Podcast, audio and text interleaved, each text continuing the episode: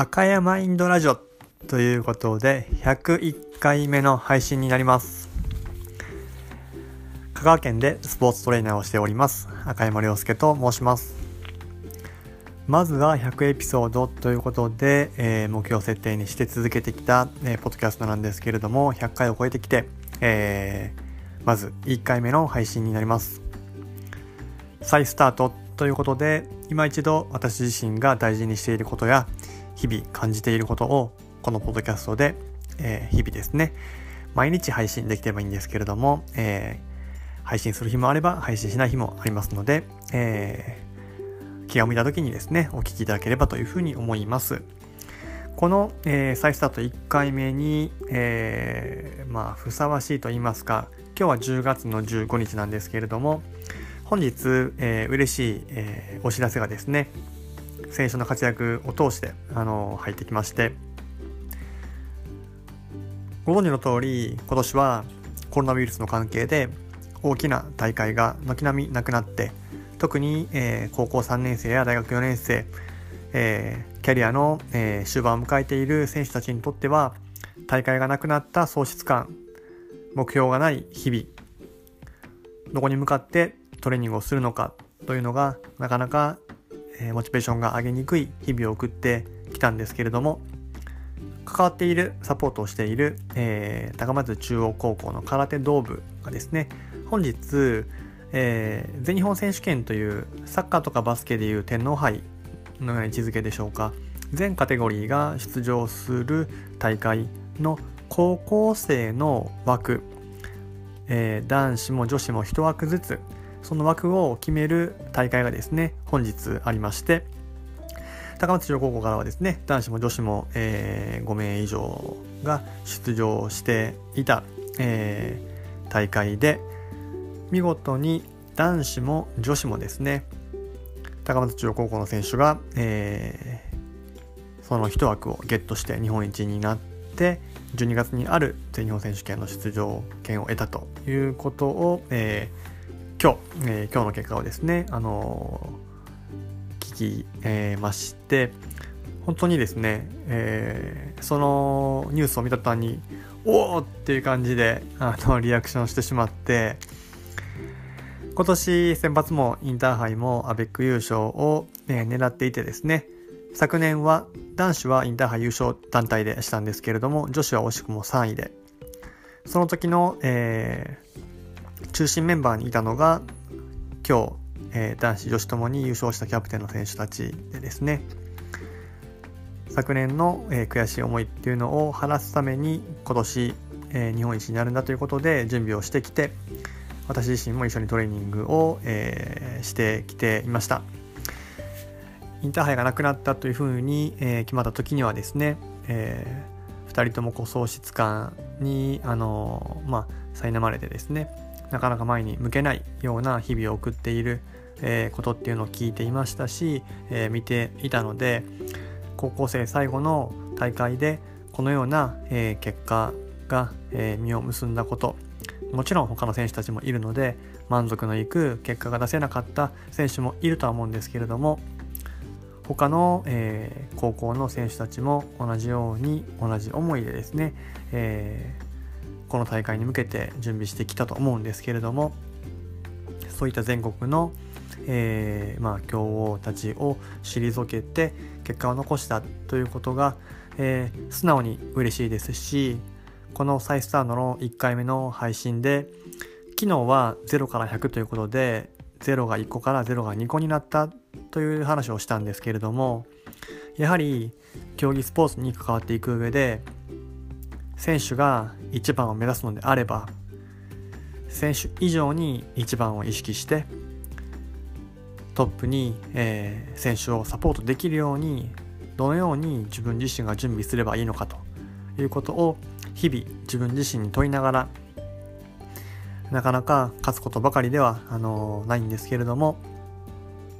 少しでも選手が最高のパフォーマンスを発揮して結果につながるようにどのようなコンディショニングやトレーニングやマインドセットやあるいは関わりコミュニケーションを含めてですね。どのように、え、していけばいいのかということを常に、え、目の前に起きる結果から紐解きまだまだこれじゃダメだというふうに言い聞かせながら日々を、え、送ってきていましたので101回目の、え、配信をしようと思っていた当日にこの日本一の知らせを。しかも2件も。っていうことがですねこれから関わっていくいろいろな、えー、競技のですね選手に対してやはりこういった、えー、まあ、喜びというか結果につながるということを実感してもらえるために日々ですね、えー、選手には練習トレーニングに向き合ってもらいたいですし私自身は選手に向き合い体に向き合いあるいは自分に向き合い、えー、まだまだですね自分に甘いなと思うところ多々あります。すぐに寝落ちしてしまいますし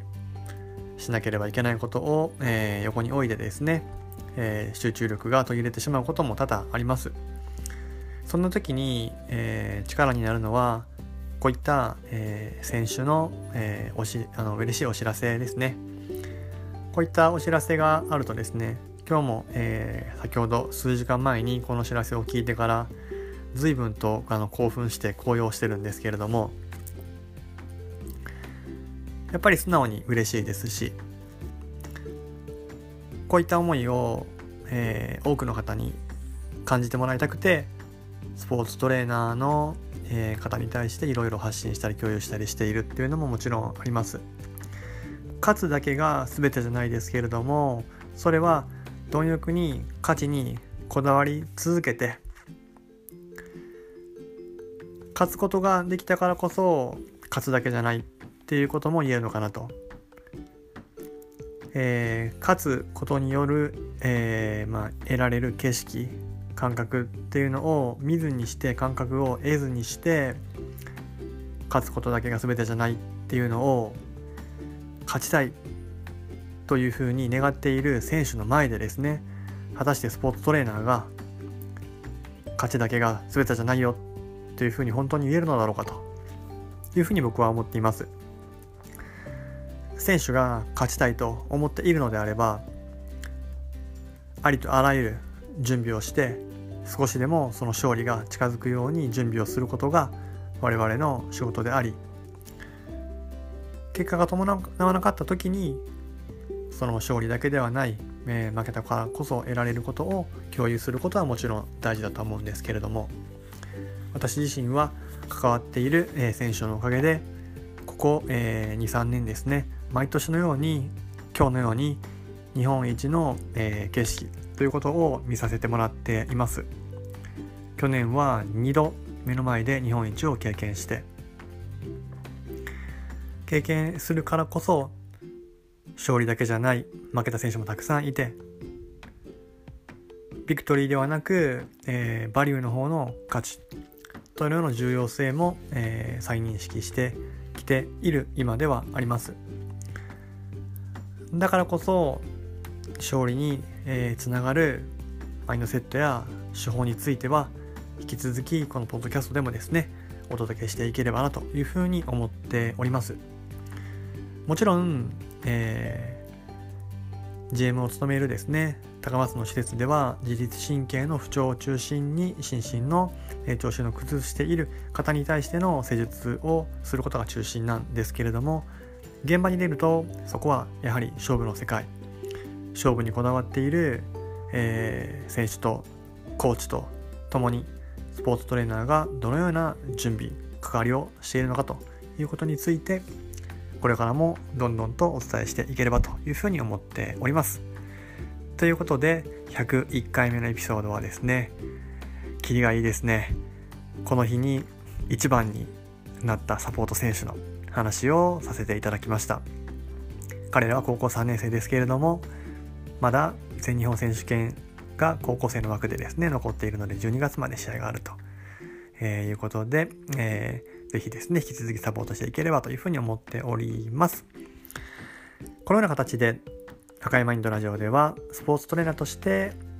大事にしている思いや、えー、手法思考あるいは日々私が失敗を繰り返しながら日々歩んでいるえー、ありのままをですね共有発信していければと思っておりますのでよければ聞き流しに聞いていただけると嬉しいです。それでは本日も最後までお聴きいただきありがとうございました。失礼いたします。